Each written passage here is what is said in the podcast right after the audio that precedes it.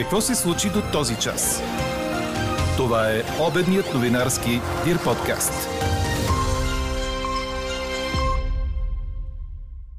Финалната версия на българския план за възстановяване и устойчивост е готов, обяви премиерът Кирил Петков. С цитат на Марк Твен и разсъждения за истината като ценност започна от чета си главния прокурор Иван Гешев. Ако бензинът стане 4 лева за литър, ще преосмислите ли ползването на личен автомобил, ви питаме днес. В свой коментар наш слушател пита как да го преосмисля, като ползвам автомобила за придвижване до работа, детска градина и училище и не съм в столицата. Няма опция метро, нито автобусни връзки. Кои други ваши мнения ни впечатлиха, очаквайте в края на подкаст новините. За разочарование на феновете, Лос Анджелис Лейкърс няма да имат шанс да търсят титла номер 18 в NBA. Говори Дирбеге. Добър ден, аз съм Елза Тодорова. Чуйте подкаст новините по обяд. Слънце и температури от 17 до 22 градуса ни радват в днешния 6 април. Утре обаче прогнозата на синоптика ни Иво Некитов е за нахлуване на по-студен въздух, който ще свали температурите до 13-18 градуса, ще е облачно и дъждовно. Подробностите за времето в четвъртък ще чуете в подкаста ни в 18. Четирима афганистанци и двамата български военни остават за лечение в Бургаската държавна болница след вчерашната катастрофа с военен камион край Резово. Единият афганистански гражданин е с контузия на гръден кош, а другите трима са с травми на гръбначния стълб. Двамата български военни пък са с мозъчно сътресение и травма на гръден кош. Те са на възраст 42 и 23 години. Всички са контактни, без опасност за живота и предстои да бъдат изписани в близките дни, каза пред БНТ доктор Светослав Тодоров, заместник директор на лечебното заведение. Очакват се резултатите от тестовете за алкохол и наркотици. Елена Бейкова с подробности по темата. Инцидентът стана вчера около 15 часа на пътя край село Граматиково. Военен камион, превозващ задържани 35 афганистанци, нелегално пресичащи българо-турската граница, се обърна в река Велека. Двама афганистанци загинаха на място, а 17 души бяха транспортирани в бургаски болници. Разследването е поето от военно-окръжната прокуратура в Сливен. Работи се по три версии, съобщи БТА. Първо трябва да се установи има ли виновно поведение на водача. Второ, евентуална техническа техническа неизправност на автомобила, а третата и най-малко вероятна версия е агресивно и неправомерно поведение от страна на задържаните мигранти, което да е довело до инцидента. Днес се извършва допълнителен оглед на мястото на инцидента, разпит на свидетели и се назначават експертизи – съдебно-медицинска и автотехническа. На загиналите ще бъде направена аутопсия. Трябва да бъде изтеглен и авариралият камион. Цитат на Марк Твен и разсъждения за истината като ценност започна от чета си главния прокурор Иван Гешев. Той е за дейността на държавното обвинение за периода 2019-2021 година. Когато обмисляхме тази презентация в началото на годината с колегите си, мислех, че я, общо взето няма никакъв смисъл. А, няма никакъв смисъл, защото истината в последно време девалвира и за истина се представят истински лъжи и в още по-голяма степен въжи казаното преди много години от Марк Пен, че докато истината си върже връзките на обувките, лъжата обикаля света. Няма смисъл и защото темата на така наречената съдебна реформа, с която аз слушам още от когато работя от 95-та година, освен, че не е съдебна реформа, защото не решава съществени проблеми за подобряване на борбата с престъпността и проблеми в законодателството на страната, интересува малък процент от хора, между 4 и 7% от, от българските граждани според социологическите проучвания. И си мислех, че общо взето истината няма значение. Последните един-два месеца промених това свое виждане и осъзнавам, че тя има огромно значение. Има огромно значение за върховенство на закона, правовата държава, за правата на човека, които са едни от стълбовете, които крепят и ценностите, които крепят нашия общ европейски том и българския в частност. Това са за много от вас, може би, клишета. Доскоро за мен също бяха клишета, тези ценности. Много интересно е как осъзнаваш, че това не са клишета, са много важни за теб и за всеки български и европейски граждан неща, когато тези ценности, които смяташ за даденост, са или застрашени, или си ги загубил частично. Как протича форума, следете в Днес Дирбеге. Финалната версия на българския план за възстановяване и устойчивост е готов, съобщи в началото на правителственото заседание премиерът Кирил Петков.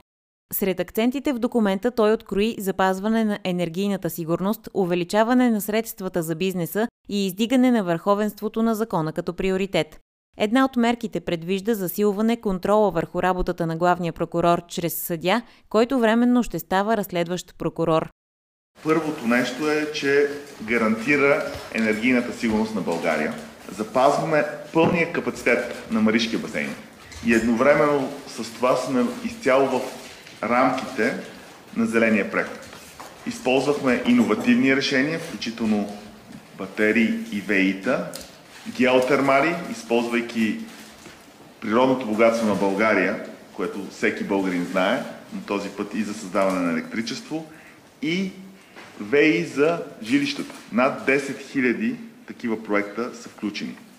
Едновременно с това искам да поздравя специално и подхода за справедлива България.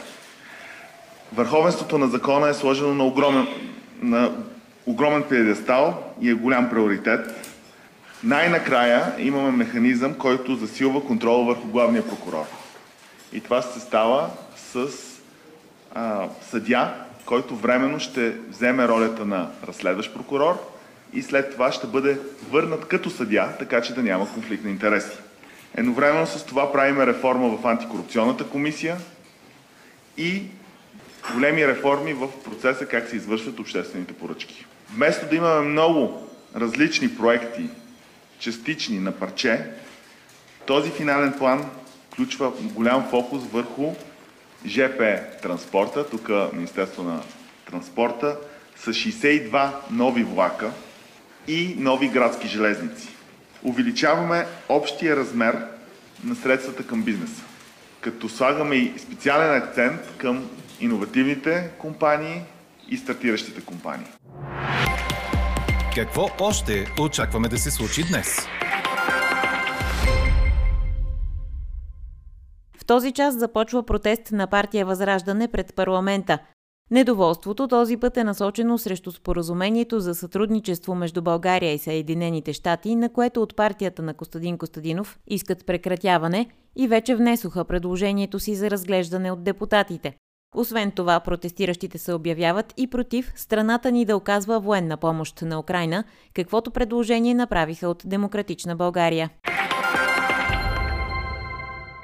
България да подкрепи нови по-строги санкции срещу Русия заради случилото се в Буча, а посланичката на Москва у нас Елеонора Митрофанова да бъде обявена за персона нон грата.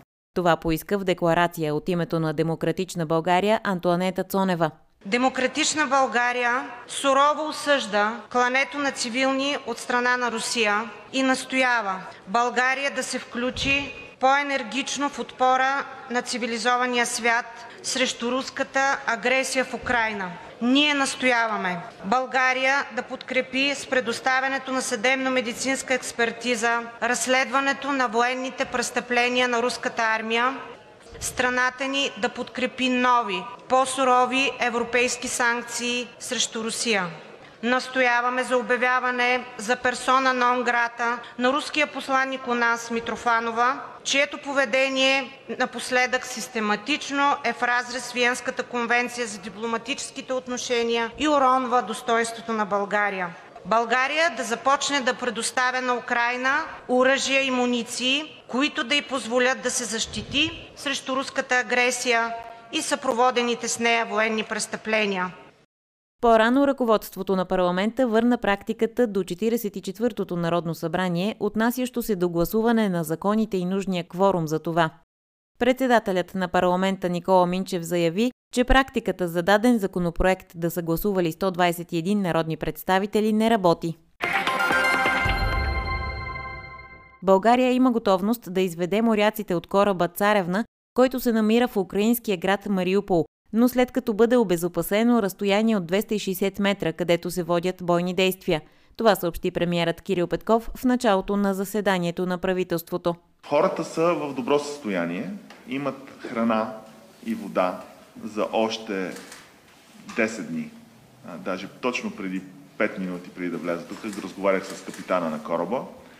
Проблемът е, че има 260 метра от кораба до оградата. В тези 260 метра има и скривалище, където още има реални бойни действия. И тази сутрин са имало, е имало стрелби, което означава, че тези 260 метра не са безопасни да бъдат преминати от никой.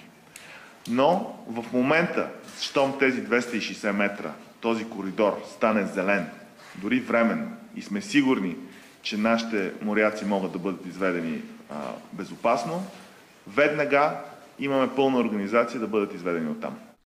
И още нещо по темата Украина.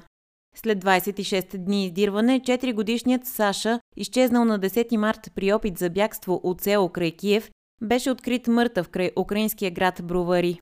Това съобщи в социалните мрежи майка му Анна Яхно. Тялото на момченцето е било намерено вчера. За последно Саша бе видян на 10 март, когато с баба му и още десетина души с две лодки тръгнали през река Днепър в опит да се спасят от село в Украина, отрязано от света заради военните действия там. Лодката обаче се преобърнала, след което бе намерено тялото на баба му. До днес момчето се издирваше. Четете още в Дирбеге. Лос Анджелес Лейкърс няма да има шанс да търси титла номер 18 в NBA, което бе мечтата на феновете на отбора от миналото лято насам, съобщи Корнер. Една от най-скъпите селекции и безспорно най-голямата марка в лигата отпадна още след края на редовния сезон, въпреки че има да изиграе още три мача в него. Загубата с 110 на 121 тази сутрин при гостуването на Феникс и на теория вади от уравнението Лейкърс, гарнирана с победа за Нью Орлианс и Сан Антонио. Езерняците вече не могат да влязат и в допълнителния плей-ин репешаж, който да ги избута до плей-оф. Сезонът приключва с огромен провал за тим, воден от съзвездие индивидуални таланти, като Леброн Джеймс, Антони Дейвис, Ръсел Уестбрук и така нататък. Чухте обедния новинарски Дир подкаст. Подробно по темите в подкаста четете в Дирбеге. Какво ни впечатли преди малко?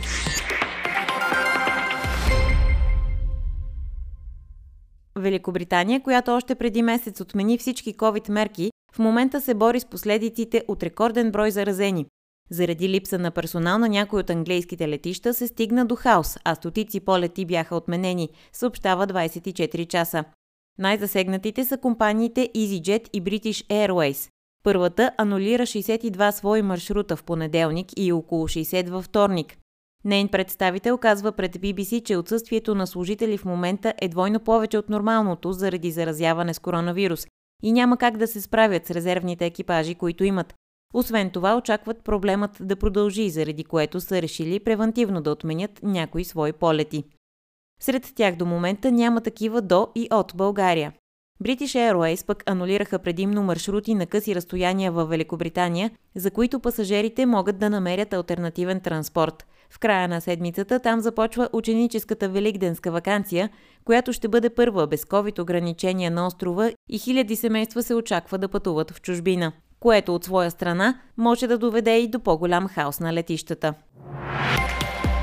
А какво ще кажете за това?